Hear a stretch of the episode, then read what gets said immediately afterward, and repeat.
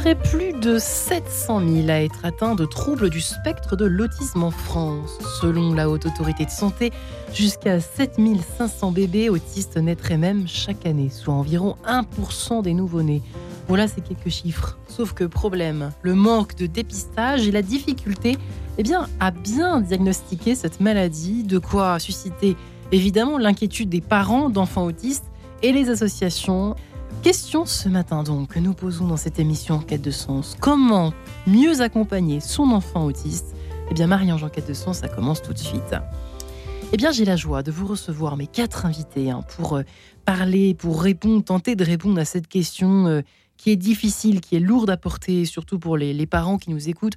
On le sait, qui, on pense à vous d'ailleurs, un cher parent qui nous écoutez et qui êtes concerné par cette, par cette lourde cause, qui est cette maladie qu'est l'autisme, qui est difficile à comprendre, difficile à décrire, euh, tant il y a un, spectre assez large de symptômes. Euh, Barbara Donville, bonjour. Bonjour. Alors, vous êtes psychothérapeute, euh, vous avez longtemps exercé la thérapie parentale des enfants autistes. Vous travaillez pour la recherche justement autour de cette maladie, comment justement l'accompagner, peut-être la soigner. vous avez une méthode bien à vous. Vous avez donc une fille autiste, hein, c'est bien ça non, un, garçon. autiste. un garçon quand j'ai sorti de l'autisme. Euh, Vous avez sorti de l'autisme Oui, j'ai euh, sorti du spectre autistique euh, une trentaine d'années maintenant, 25 ans. Ouais.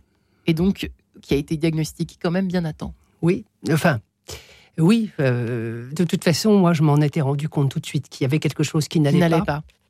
Oui, après, mettre des mots là-dessus, c'était difficile. Mais euh, je me suis rendu compte tout de suite qu'il y avait quelque chose qui n'allait pas. Et nous continuons son tour de table, si vous le permettez. Gérard Vitoc, bonjour. Gérald Bonjour, bonjour Marie-Ange et merci de, nous inviter. Eh ben, je suis ravie de votre présence, euh, vous qui nous venez de Marseille, donc euh, double merci. Vous êtes auteur-compositeur, vous avez eu mille vies, vous avez été diplômé d'HEC, vous avez démissionné de votre poste de cadre dans une grande boîte, vous avez créé votre maison d'édition, euh, et de production du visuel. Vous êtes euh, accessoirement le descendant direct de Lucien Bonaparte. Et si, Sans blague. vous êtes même né à Rome. Eh oui, parce qu'il était prince de Rome et de Ciampino. Mais vous êtes là ce matin pour parler évidemment, euh, vous, de votre rôle de, père, de votre fils autiste, qui est fait finalement un peu l'objet de cet ouvrage, hein, finalement, ce roman, 1M 976. Quand on ne connaît pas le, le contenu de votre livre, un pop roman euh, dont vous êtes l'auteur. Et eh oui, alors pop roman parce que euh, j'ai essayé de créer le, lien euh, avec mon fils à travers à travers ces histoires qu'il me racontait. Il est il est fou de manga et et donc il m'a raconté des histoires assez décousues dans lesquelles on a essayé de mettre une certaine structure. Donc j'ai trouvé comme médium l'ascenseur pour pouvoir passer d'un monde à l'autre. Euh, et, la musique. Euh, la musique qui a des, pouvoirs guérisseurs, qui a des vertus. Euh, je pense que quand on, parle avec le cœur, et, Dieu sait si la, musique essaye de parler avec le cœur, mais c'est un moyen de, de, pouvoir communiquer. En tout cas, c'est le moyen que j'ai trouvé pour communiquer avec, avec mon fils, et peut-être avec les lecteurs. Et peut-être c'est un élément de réponse d'ailleurs voyez, comment mieux accompagner bah, Peut-être la musique en fait-elle partie, même certainement, on en est persuadé. Nous sommes également, merci pour cette petite présentation, Gérard de Vitoc. Peggy Gardal est également avec nous. Bonjour Peggy Bonjour et merci pour l'invitation. Eh ben, merci à vous d'être en ligne avec nous, vous qui êtes présidente de l'association Nos âmes d'autistes, c'est bien cela, euh, qui avait publié cet ouvrage. Euh, ce, On peut dire que c'est un, un roman à mi-chemin entre...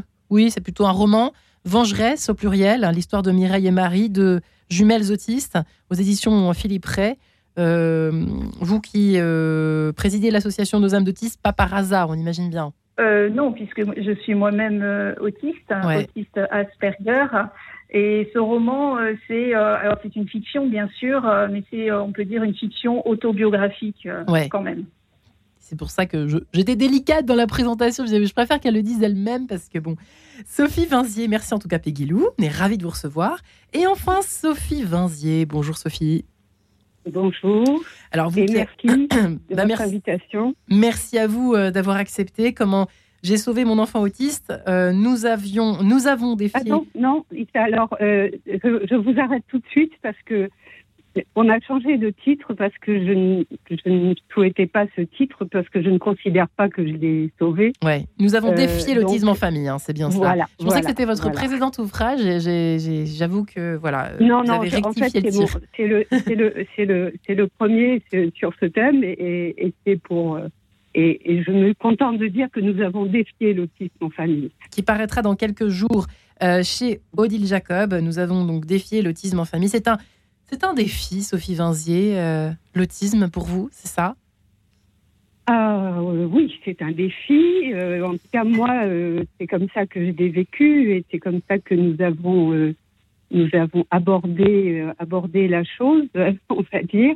un parcours, un parcours qu'on peut considérer comme un peu du combattant, pas forcément contre des gens, mais plus contre des situations, contre, euh, une, contre des difficultés comme celles rencontrées par, euh, par notre fils. Euh, pour nous, ça a été un peu un coup de tonnerre dans un ciel clair parce que, contrairement à, votre première. à Barbara Donville. voilà, Barbara. Nous n'avons rien vu venir et il n'y avait pas forcément quelque chose à voir venir par, euh, par qui que ce soit. Ouais. s'est révélé vers trois jours et demi où tout d'un coup, on est passé de idyllique euh, à, à, à, l'enfer. Pas à l'enfer. Hmm. Je, je, le dis, euh, parler d'enfer, il y a des gens qui vivent vraiment l'enfer. Nous, on va, on va parler de purgatoire, ça suffira. Et composer dans le cas dans le cas de notre fils, donc j'ai baptisé M dans le, dans le livre, euh, composé de, différents aspects, ce qui, ce qui rend les choses beaucoup plus difficiles, mais qui apparemment est très fréquent, c'est-à-dire euh, des pathologies euh, parallèles. En ce qui le concernait, l'absence de langage, et euh, un comportement devenu euh, tout d'un coup agité, agressif. Euh, ouais, Barbara Donville, c'est intéressant. Ouais, merci beaucoup Sophie Vinzier pour cette présentation. Barbara Donville, vous, la syntaxe, ça fait, pas, ça fait, fait partie hein, des symptômes très connus dans. Alors, on, va dire. Les problèmes de syntaxe, pardon. Oui, bien entendu, dans la mesure où notre corps est une syntaxe. c'est ça que ça veut dire, syntaxe. Syntaxe, ça veut dire lien entre euh, différents éléments. Alors, dans les phrases, euh, dans une phrase, c'est le lien entre différents mots et différentes situations des mots, l'analyse logique, l'analyse grammaticale, euh, et, dans le corps, c'est le lien entre nos différents membres. Ouais. C'est exactement ce qui n'est pas en place dans l'autisme. Il n'y a pas de syntaxe en place d'emblée. Hmm. Et l'enfant ne ressent pas son corps comme étant le sien. Euh, soit il euh, ne ressent pas de sensations, soit quand il ressent des sensations, il les ressent euh, sans les situer. Et la verbalisation, c'est, on va dire, la dernière étape de la syntaxe corporelle. Le mien non plus ne parlait pas euh, au départ. Le, vôtre non plus ne parlait pas au départ. Hein. Le mien non plus ne parlait pas au départ. c'est quand même euh, une énorme alerte en fait. Hein, quand, ah ben, oui, et, et, quand il a commencé par hasard à dire des mots qui étaient des répétitions de, de, chansons, c'est très inapproprié. Ouais c'était la seule, euh, on va dire, syntaxe correcte, mais ça ne se plaçait nulle part. Et, si, euh, et pour le reste, c'était euh, soit des répétitions de, de fin de phrase, ce qu'on appelle les colalies, ou bien encore des assemblages de mots avec des verbes non conjugués.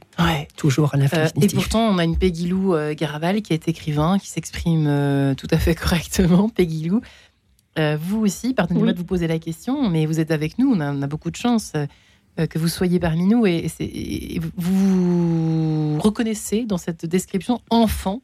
Enfant, vous ne parliez pas non plus? Oui, euh, oui, exactement. Je vais, enfin, j'ai toujours d'ailleurs des problèmes euh, avec les ressentis de mon corps quand elle, euh, quand elle parle de la douleur qu'on ne sait pas localiser, qu'on ne ressent pas forcément ou qu'on ressent trop. J'étais silencieuse, plutôt mutique même. alors, je suis toujours autiste, hein, je précise, puisque l'autisme est un handicap et pas une maladie. Pardonnez-moi. Pardonnez-moi. Voilà, non, non.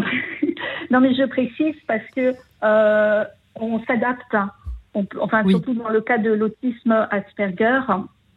Euh, évidemment, quand on me voit aujourd'hui, euh, on ne se dit pas tout de suite, c'est pas évident de se dire elle est autiste, mais c'est un long travail d'adaptation.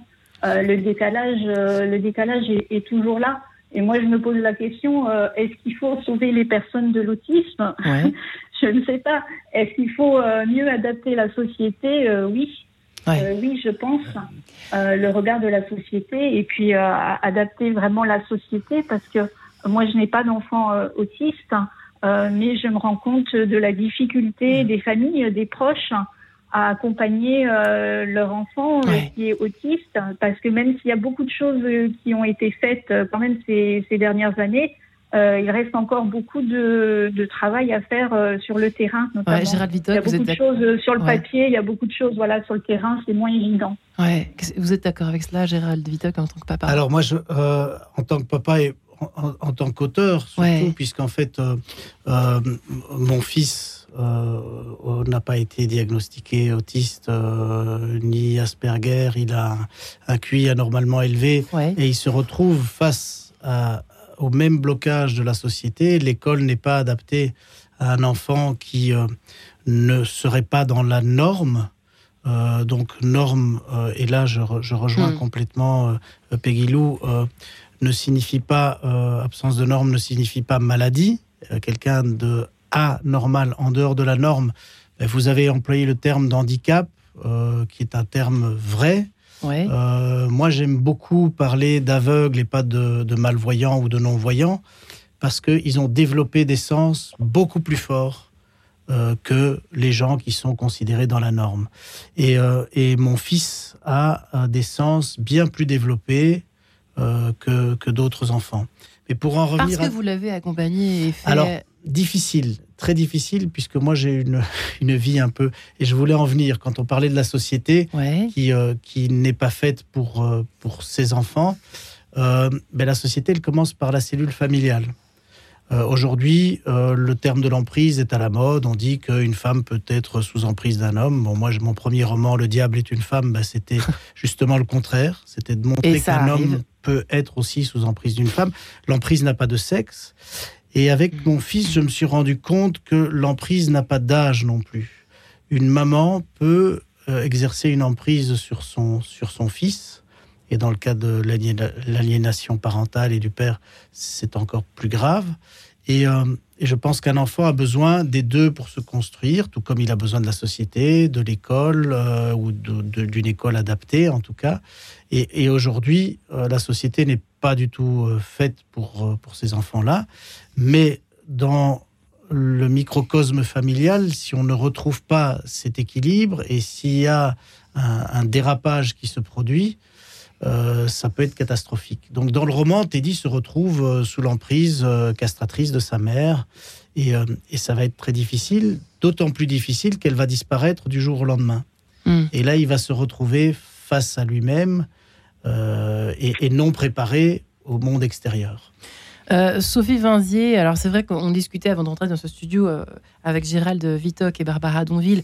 On a toujours envie de savoir comment, évidemment, euh, on n'a pas de réponse vraiment, je pense, scientifique aujourd'hui avérée, mais comment expliquer en fait? Pourquoi un enfant naît autiste? Pourquoi on a l'impression qu'il y en a beaucoup plus aujourd'hui qu'avant? Sophie Vinzier, c'est peut-être pas une bonne question, mais en même temps, ah, pardonnez-moi. Hein, c'est une, une, très bonne question, sachant que je ne suis absolument pas spécialiste de la question mais que je m'y intéresse évidemment. je lis depuis quelque temps, j'ai lu un excellent article sur, sur le l'autisme qui, qui vient de alors attendez, je l'avais là. Je crois que c'était dans voilà dans la lettre de l'Institut Pasteur et euh, il parlait de la piste génétique qui est actuellement la piste la piste qui est qui est suivie euh, par euh, par les chercheurs. Euh, en tout cas, une des pistes.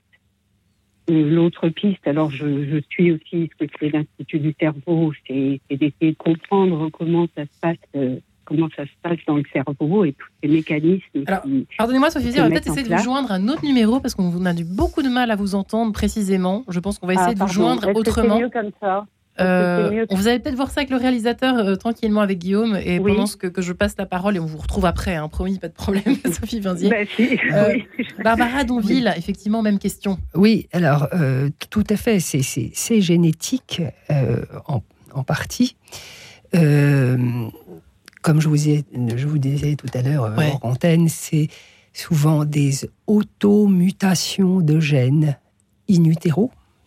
Automutation de gènes, ça veut dire que c'est génétique, pas forcément héréditaire, puisque ce sont des automutations de gènes. Euh, après, euh, il y a beaucoup de, recherches qui sont faites actuellement euh, entre euh, comment dire, euh, le fonctionnement cérébral de l'autisme, où on s'aperçoit qu'il y a beaucoup d'ectopie. De, les, neurones migrent mal. D'accord. migrent mal, ils migrent soit pas assez loin, soit trop loin. C'est un phénomène d'aujourd'hui. Vous êtes, ma question, c'est pourquoi il y en a plus aujourd'hui? On a la ah. sensation qu'il y en a de plus en plus. Alors, parce que, et ça tout à l'heure je vous l'ai aussi dit, euh, parce que euh, on se rend compte que euh, l'environnement est très, très impactant et l'environnement, ce que l'on ce que l'on ingère. On ingère des pesticides. Il n'y a pas que ça quand même. C'est très impactant.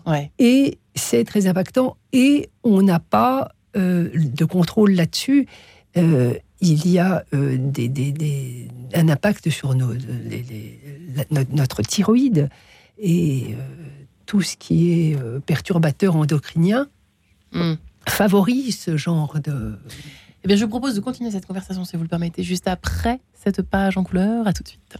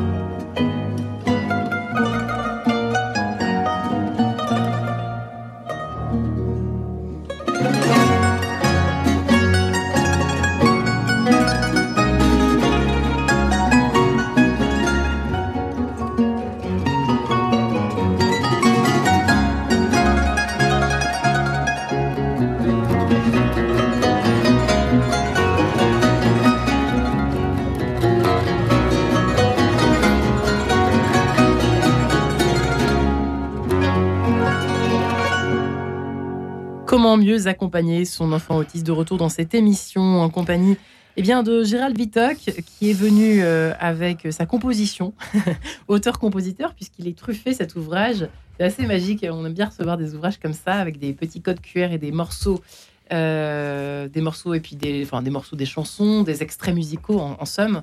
Qui, qui ont considérablement allégé la souffrance de votre fils, certainement la vôtre, et les nôtres aussi. La musique se sauve, allège nos maux, et serait, la vie serait donc une erreur sans musique. La preuve dans votre livre, 1M 976, ce pop roman, voilà, qui a été publié tout fraîchement aux éditions Melmac, on peut le dire, j'ai bien dit.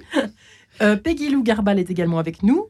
Elle qui, préside, qui est euh, autiste, on peut le dire, présidente de l'association Nos âmes d'autistes, qui a écrit cet ouvrage Vengeresse, qui est un poil autobiographique euh, aux éditions Philippe Resse, Sophie Vanzier, et qui est maman justement d'un enfant autiste, qui a écrit cet ouvrage Nous avons défié l'autisme en famille, qui paraîtra dans quelques jours chez Odie Jacob, et puis Barbara Donville également euh, parents d'enfants autistes, d'un enfant et d'un fils autiste, psychothérapeute que vous êtes, qui, avait, qui, est, euh, qui vous êtes plongé vraiment dans la recherche autour de cette, ce handicap euh, et qui avait donc eh bien, raconté finalement un petit peu vos explorations dans cet ouvrage Nouveau chemin pour mieux comprendre son enfant autiste chez Audi Jacob.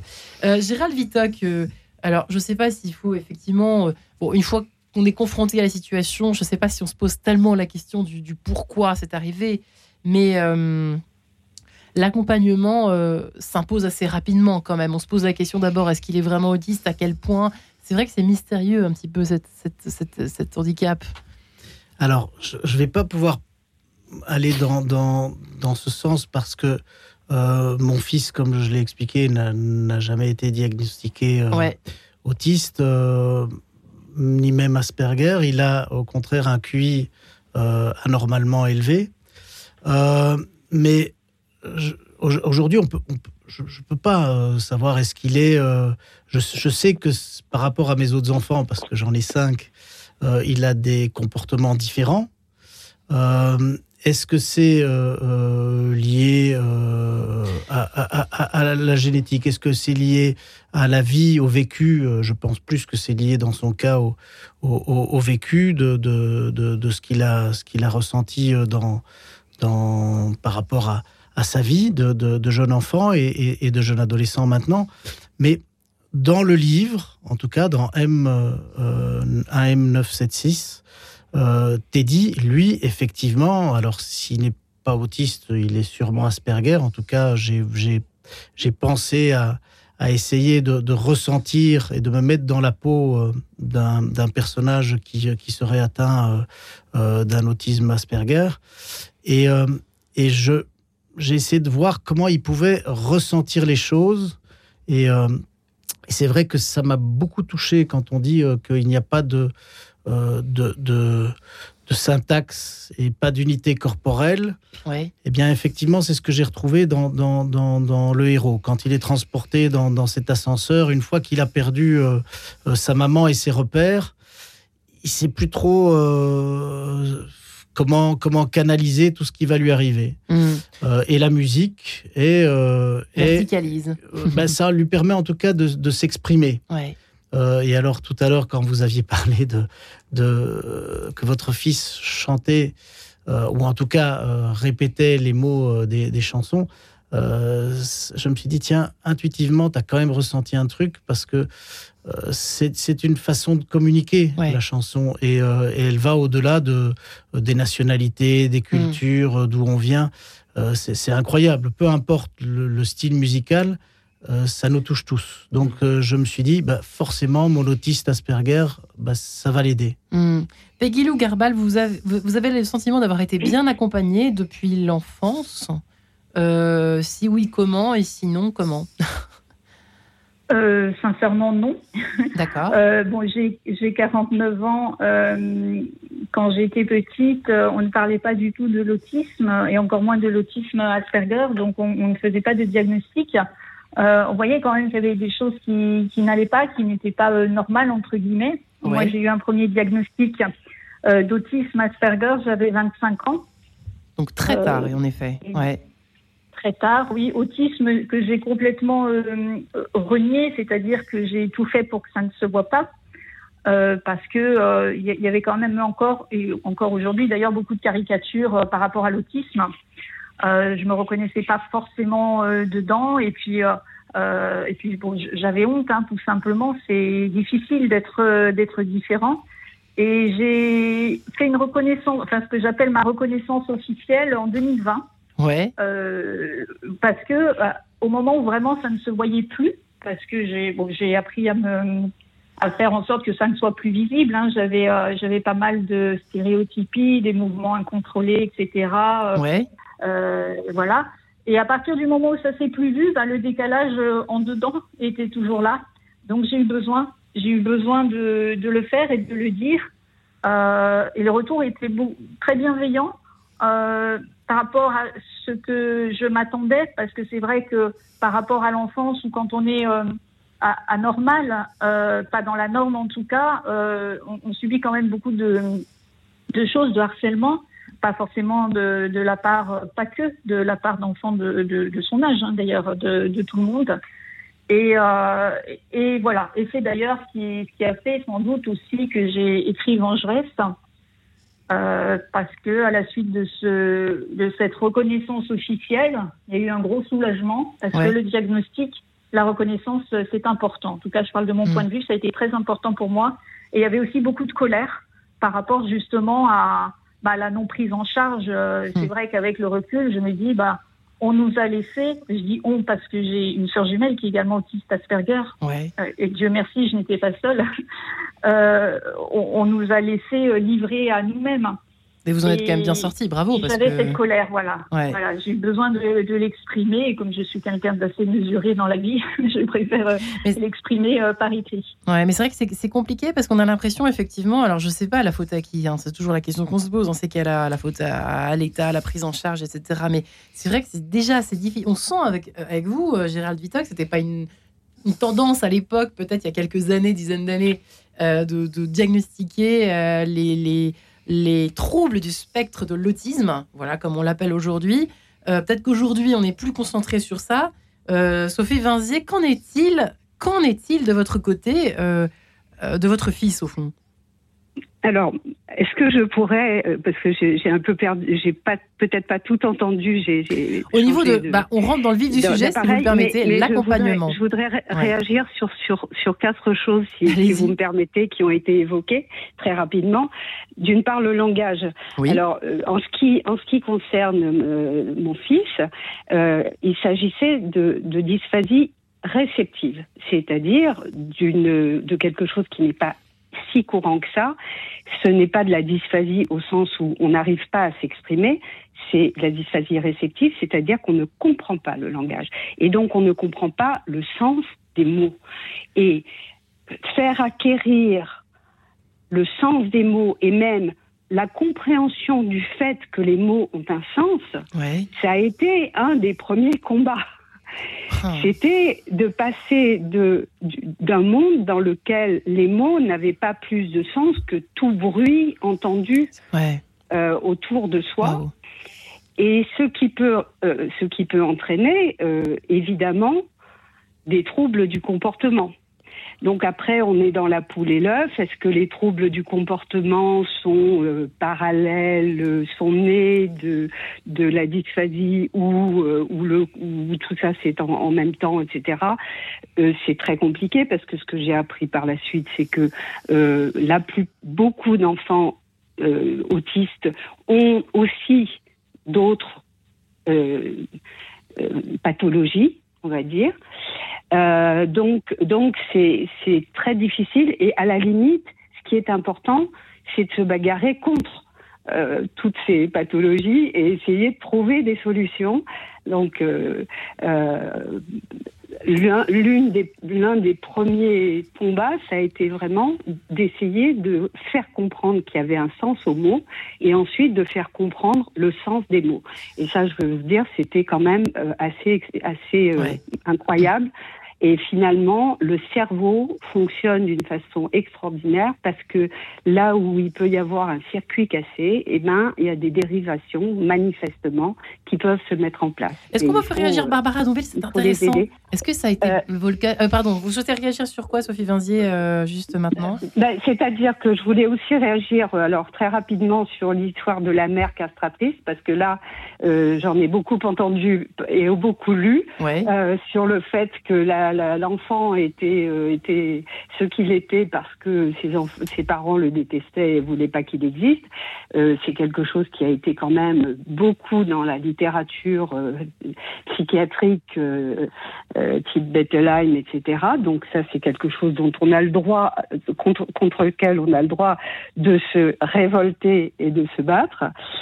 Euh, aussi dire que l'environnement euh, l'environnement, euh, pourquoi, pourquoi on est Il y en a de plus en plus, ouais. oui, mais le, fait que le fait qu'on n'est on n'est pas aidé, je suis pas tout à fait d'accord parce que on a quand même beaucoup de choses qui sont mises en place et c'est la faute de personne dans une classe normale, eh ben, on ne peut pas avoir forcément euh, la facilité à introduire un enfant hmm. qui pose euh, qui pose des difficultés particulières. Donc euh, moi j'ai tendance à, à, trouver que il y a eu beaucoup, enfin nous on a reçu beaucoup d'aide, beaucoup de, de, de d'aide, oui, de, hmm. la part de tout un tas d'institutions, mais effectivement, dans un il faut, il faut un peu entrer dans ces institutions et arriver à, à trouver son chemin, ce qui est très difficile et c'est aussi ce que je raconte. Euh, ouais. C'est quand même le parcours du combattant cette histoire. Hein. Ouais. C'est le parcours du combattant, mais une fois qu'on a qu'on a investi la place, on a quand même énormément de, de d'aide et de sympathie et d'écoute et c'est très important. Alors Barbara Donville, peut-être plus aujourd'hui qu'avant, peut-être qu'il y a plus ah, de bah. façons d'accompagner les enfants. Alors là, oui, et, ça c'est. Ah, vous êtes d'accord là-dessus? Absolument. Vous n'êtes pas d'accord sur tout, mais sur ça vous êtes d'accord. Si, si, je, suis grosso modo d'accord à peu près sur tout. Euh, vous avez tout à fait raison. Il y a beaucoup plus d'accompagnement maintenant. Euh, moi, quand j'ai commencé, il y avait moins d'accompagnement, mais bon, moi, mon fils, c'est vieux. Il a, bah oui, il a, il a 34 ans, donc. Très, très vieux. Euh, bah, Oui, si, oui, c'est vieux. C'est vieux, c'est-à-dire que euh, je, suis très heureuse de voir que, que, la France euh, s'y est mieux mis, plus mis. c'est vrai, on a plus parlé. oui, c'est vrai que les, les, les, les journées nationales, ça sert pas à grand chose, mais quand même, on en parle, Déjà, on ne pas en parler, mmh. voilà. Et euh, ça a fait, en tout cas après mon, premier livre, euh, j'ai vu des des, des associations de de, de, gens qui n'étaient pas des professionnels de l'autisme qui se sont retroussés les manches et qui, et qui s'y sont mis. Euh, et j'ai été très, très, très heureuse de voir euh, ce, résultat. Alors, Barbara, j'ai quand même envie de demander assez rapidement, parce que l'émission, malheureusement, euh, file. Hein. Alors, on a beaucoup de choses à dire, mais pourquoi avez-vous clairement, en deux mots, enlevé, retiré votre fils du système Moi, je vais vous expliquer. effectivement, mon histoire est ancienne. j'ai effectivement pas confié mon fils à la médecine par contre je l'ai mis à l'école, euh, parce que j'ai eu la chance, on va dire ça comme ça, de euh, lire en 1985, mon fils est né en 89. En 1985, il s'est trouvé que j'ai lu dans Marie-Claire un article qui faisait sept pages euh, de parents américains qui avaient sorti leur fils de l'autisme qui avaient sorti leur fils du spectre autistique. Il s'appelle euh, Barry et Suzy Kaufman. Le, garçon s'appelait Raon Kaufman. Raon a aujourd'hui 50 ans. Il a eu 50 ans là. Euh. Ouais. Et euh, j'ai été chercher tous les, tout ce qu'ils avaient écrit. J'ai tout lu. Et je me suis dit, bon, ok. eux, ils ont fait ça. Donc toi, qu'est-ce que tu peux faire? Je, je, suis très honnête, je ne sais pas. Si je n'avais pas croisé cet article, si je n'avais pas croisé ces gens à qui d'ailleurs j'ai écrit, j'ai envoyé, j'ai traduit en anglais tout ce que je faisais pour mon fils à ce moment-là. Aurais-je eu l'idée de faire ça? Je n'en sais rien. Et c'était quoi concrètement cette méthode? Alors, j'ai compris qu'au fond, c'était pas une méthode. Je n'aime pas ce terme. Pardon. Euh, euh, c'est quoi là C'est un chemin de vie. D'accord. C'est observer mon gamin et me dire mon enfant ne fait pas n'importe quoi. Mon enfant ne fait pas n'importe comment. Il fait des choses, bien sûr, beaucoup plus restreintes que moi, mais il les fait toujours de la même manière, souvent toujours euh, à propos des mêmes événements. C'est donc une norme, c'est une logique. C'est ça, c'est une forme de sens, une voilà. façon pour lui. Euh, c'est une logique, c'est une voilà. De quoi ça part tout ça mm. Et, et, et, c'est comme ça que peu à peu j'ai euh, travaillé avec mon propre Mais en fait, c'est un peu ce que c'est un peu ce que vous avez fait, Gérald Vitoc, enfin, à travers ce personnage de un M976. Hein? Alors, il y, a des points communs, des similitudes. Il y a des points communs euh, parce que je pense que le, spectre autistique, s'il est très large, euh, a quand même des caractéristiques qui sont euh, semblables. Et, tout à l'heure, Barbara parlait du corps, de l'unité, etc. et elle m'a expliqué très gentiment, si on n'a pas conscience des limites de son corps, comment avoir conscience du, du, reste Là, tout à l'heure, Sophie m'a intrigué quand elle a parlé de dysphasie. Oui. En fait, le, le, le, genre littéraire que j'ai utilisé pour euh, AM976 ou AM976, peu importe, c'est la dystopie. Hmm. Et c'est euh, euh, ce qui caractérise Teddy, c'est qu'il ne fait pas, il n'arrive pas à faire la distinction entre la réalité, notre réalité, et, et, et, son rêve ou sa réalité ou ses réalités. et, là, je me retrouve complètement dans dans ce que disait Barbara et ce, que disait Sophie. Et, je crois que c'est, euh, c'est si on veut pouvoir aider, enfin, c'est comme ça que je me l'imagine en tant qu'écrivain, un enfant autiste, euh, ben c'est de pouvoir essayer de comprendre sa réalité et de, d'essayer de, de, comprendre, pour reprendre les termes de Barbara, sa norme. Et, euh, et, ce qui a été violent, c'est pour ça que je parlais tout à l'heure d'emprise. Je ne dis pas, je ne, je ne, jette la pierre à aucun, aucun parent, aucune maman, aucun papa. On fait tous comme, on peut avec les moyens qu'on a. Euh, mais hmm. juste que si un jour l'enfant qui est atteint de, de, de, de, ce, de ce spectre autistique est privé de ses repères, euh, de ses parents donc, euh, il est livré à, un monde qui n'est, et là je suis désolé Sophie, le monde n'est pas du tout adapté aux situations de, de ses enfants. Et eh bien voilà qui est dit. Je vous propose de laisser passer, de laisser passer, j'en perds mon latin, voire mon français, Maxime Le Forestier, San Francisco. Ça fait du bien. On va s'évader quelques instants. À tout de suite.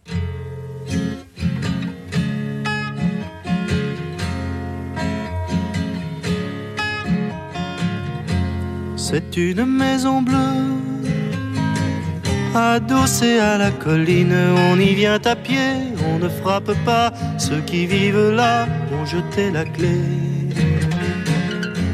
On se retrouve ensemble après des années de route et on vient s'asseoir autour du repas. Tout le monde est là à 5 heures du soir. Quand San Francisco s'embrume quand San Francisco s'allume, San Francisco.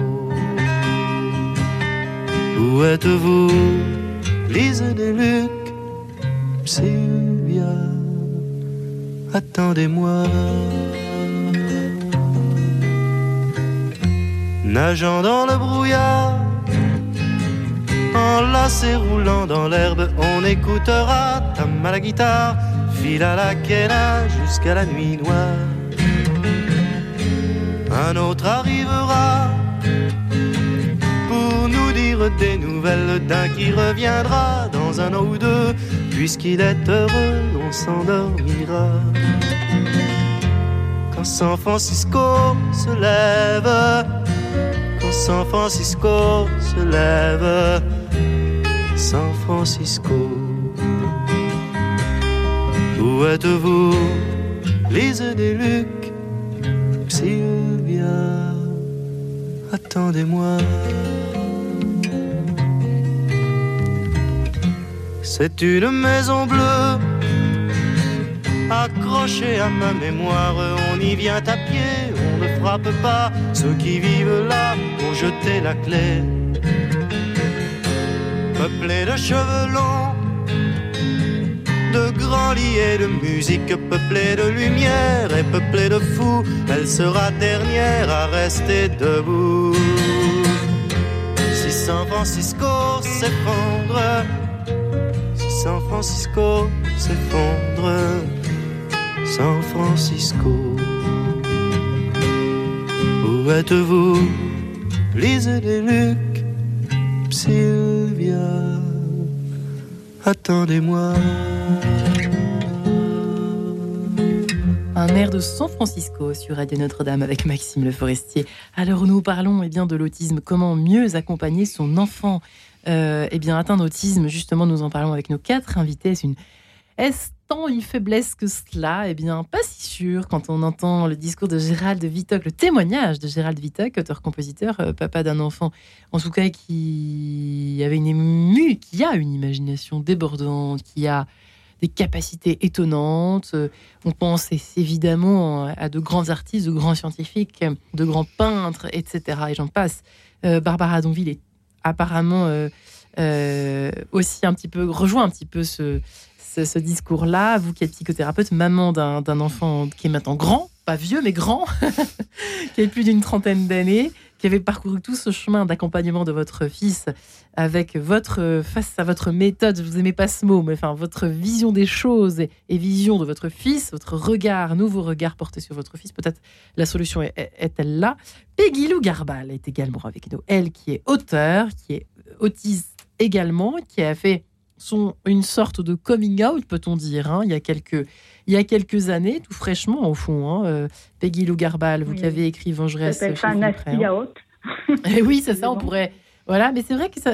Et, Sophie Vinzier, pardonnez-moi de vous présenter également euh, à nouveau, vous qui êtes euh, auteur de cet ouvrage, nous avions défié l'autisme en famille, qui paraîtra dans quelques jours chez Odile Jacob, qui avait également un enfant autiste. Peggy Lou Garbal et Sophie Vinzier, Peggy Lou, c'est vrai que ça nous a étonnés. On, s'étonnait effectivement autour de cette table euh, de, cette, cette euh, euh, ce sentiment de libération que vous a procuré cette espèce de d'autiste out. Je sais pas comment on dit coming, coming out sur votre autisme. C'est vrai que ça peut paraître étonnant parce que on aurait pu penser que bon bah ma foi, vous vivez dans ce monde avec votre différence.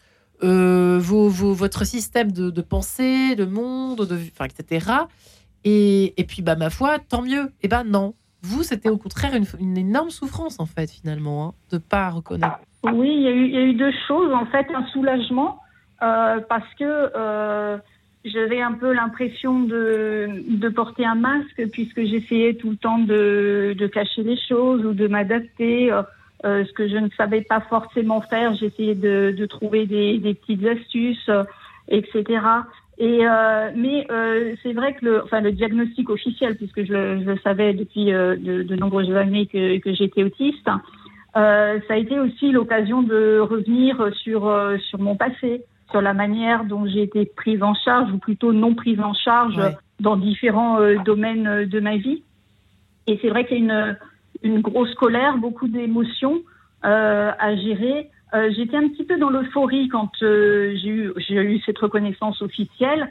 Euh, je me suis dit, bon, ça y est, maintenant je, je me dévoile, euh, j'aurai plus besoin de, de, de, faire semblant, etc. tout le monde va me comprendre. c'est pas si évident que ça.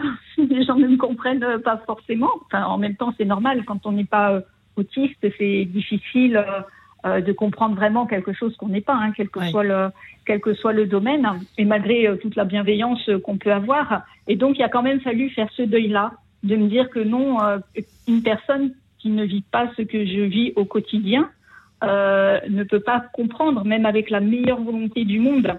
Ouais. Et d'autant plus quand on est dans un handicap devenu quand même invisible, évidemment que les personnes en face de moi ne peuvent pas se rendre compte euh, au quotidien de, de, ce que c'est d'être euh, une personne autiste.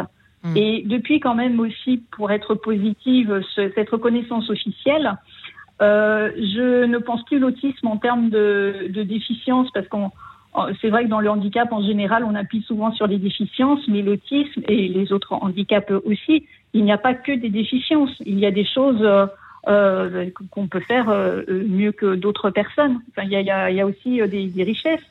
Et voilà. mais il m'a fallu quand même avoir une bonne quarantaine d'années et, euh, et euh, des mots de ma propre fille qui avait 6 ans à l'époque et qui me dit euh, euh maman, alors qu'elle ne savait pas, hein, j'avais pas encore fait mon, mon haute, euh, qui me dit maman, tu n'es pas une, une maman comme les autres, tu es différente, euh, je ne sais pas comment expliquer, mais j'aime bien. Et à partir de ces mots-là, euh, j'ai vraiment entamé une reconstruction euh, et une acceptation surtout. Mais en fait, est-ce que le plus dur les uns les autres, vous ne trouvez pas que j'ai l'impression que depuis le début de l'émission, euh, vous ne vous connaissiez pas les uns les autres, je pense en tout cas. j'ai l'impression qu'il y a une histoire de rapport à la norme qui est effrayant. C'est vrai qu'on parlait des, des grands auteurs, des grands compositeurs. Je sais pas s'ils s'en fichaient complètement d'être différents. On se posait même pas la question de la différence aujourd'hui. C'est tellement important. Sophie Vinzier, où vous placez-vous dans cette dans ce questionnement autour de la norme? Que c'est dur à, Autour de la norme. Ah, ah. bah, C'est-à-dire que moi, j'ai fait un peu de statistiques. Alors, pour moi, la norme, c'est juste le milieu de la courbe normale. Donc, ça ne veut pas dire euh, quelque chose qui me, qui me pose de problèmes euh, euh fondamentaux. Euh, je, je trouve que finalement, tout le monde est un peu différent. Ouais. Et plus ça va, plus on trouve que les gens se distinguent et cherchent à se distinguer. On est dans un monde un peu un peu nombriliste, je trouve. Mais ça a plus, ça a plus beaucoup d'importance pour moi. L'important, c'est que euh, grâce, alors, je, je, je parlais d'environnement institutionnel. Hein. Le regard des autres, ça a été effectivement quelque chose qui a qui, qui a été très très difficile et qui continue parfois d'être difficile et, et, qui est difficile pour, pour pour toutes les personnes qui sont pas comme vous dites, dans la norme. Mais euh, ça, ça je, je, crois que Gérald, euh, je ne me suis peut-être pas, pas bien exprimé là-dessus. Je parlais juste de l'environnement institutionnel. Euh, donc, euh, l'important, c'est d'avoir trouvé des moyens. Alors, euh, un peu, moi, j'ai pas développé non plus de méthode, mais, mais de, de trouver les angles par lesquels on peut arriver à, à, progresser. C'était quoi chez, votre, chez vous C'était quoi? Vous avez, avec votre enfant Comment avez-vous fait en fait? Bah, Moi, je, je, bah, je, me suis rendu compte, par exemple, que c'était un visuel. Ouais. Pas un, il n'était pas dans l'audition. Ouais. Donc, il fallait mettre les mots euh, devant les choses devant lui en, en, en images d'abord. Alors les images des bouquins, tout ça, ça marchait pas, mais on, on a trouvé euh, les premiers. Le premier progrès, c'était euh, le père Castor sur une VHS, parce que il est âgé aussi, mon fils. Hein, il a 29 ans. Euh, donc père Castor et un imagier. Et là, tout d'un coup, hop, on apprend des mots. Euh, et on met les mots avec euh, quelque chose, euh, une image en face, chose qu'on n'avait jamais pu faire avec avec des livres ou des choses comme ça. et puis après, on continue comme ça, c'est-à-dire on, on, essaye de, de, de marquer le, le, le, le temps, comment se placer dans le temps? Parce que dans le temps, il ne se plaçait pas. Il y avait avant, après, il n'y avait pas de. Et donc, avec des calendriers, avec une chronologie, et il reste dans la chronologie. Il parle beaucoup en chronologie plus qu'autrement. Euh, et, et, et les, les, lieux, euh, une carte, ça va très bien fonctionner. Alors que si je dis tu tournes à droite, à gauche et droite, il n'y a plus personne. Et, et, donc il, faut, il fallait trouver ces, ces angles et les développer. Ouais. Barbara Donville, c'est très merci beaucoup Sophie Vinzier, c'est tout à fait passionnant. Barbara Donville et vous, qu'est-ce que vous avez développer ou qu'est-ce que vous avez développé avec votre... Euh, Alors, d'abord, j'ai passé beaucoup de mois à l'observer. Ouais. Et à m'observer. Euh, à partir du moment où j'avais décidé que je ne le mettrais pas à l'hôpital de jour comme ça m'était proposé et où il avait effectivement une place, euh, je me suis dit bon bah très bien, la seule personne pour t'aider, bah, c'est toi. Alors toi, tu fonctionnes comment? Et euh, j'ai passé vraiment à peu près un trimestre euh, à, à, ne faire qu'observer, lui, moi. Et puis, euh, après avoir pris beaucoup, beaucoup de notes, j'ai commencé à essayer de rentrer en interaction avec lui. Alors, ça, c'est un très grand mot, interaction. Quand l'enfant euh, ne vous regarde pas et ne, ne, réagit pas. Et j'ai travaillé sur ces stéréotypies. Là aussi, j'ai beaucoup réfléchi à ce que ça pouvait bien être, des stéréotypies. C'était certainement pas euh, n'importe quoi. J'ai toujours considéré que euh, ce que faisait euh, mon petit était dans, sa norme, dans sa logique. Et lorsque je le regardais faire des gestes rituel, de stéréotypie, j'ai euh, reproduit la même chose que lui, puis peu à peu, je me suis rapprochée de lui et je suis rentrée dans sa gestuelle pour essayer de proposer quelque chose euh, de peut-être euh, ouvrable, où l'autre pourrait avoir sa place. Ouais. Et peu à peu, nous y sommes arrivés. Et maintenant Moi, j'avais monté des ateliers. Voilà, j'appelais ça mes ateliers. Et, j'ai tout fait partir du corps. Voilà, tout, tout, partait du corps. Le corps avait. Euh, et, le socle de. En tout cas, moi, je l'ai compris comme ça. Le socle de notre, notre façon de, de ressentir, de notre façon de réagir. Euh, ces enfants-là, s'ils ont des sensations, ils ne savent pas les situer ou ils, n'ont pas de sensations, euh, voilà, ils ne s'approprient pas ce que, ces sensations. Comment est-ce que vous pouvez vous approprier euh, l'environnement? ouais. Eh bien, ce sera la question qui sera la réponse concluante de cette émission, si vous le permettez. Merci Barbara Donville. Hein, votre livre Nouveau chemin pour mieux comprendre son enfant autiste. Pour nos auditeurs qui s'interrogent, Odile Jacob pour l'éditeur, 1M 976. Pour vous, Gérald Vitoc, merci beaucoup d'être venu parler, euh, témoigner. Peggy Lou Garba, l'Évangeresse, euh, éditions Philippe Ray, merci à vous. Et enfin, Sophie Vinzier, merci également. Comment euh, nous avons défié pardon, l'autisme en famille à apparaître chez Odile Jacob dans quelques jours. Merci infiniment à vous quatre.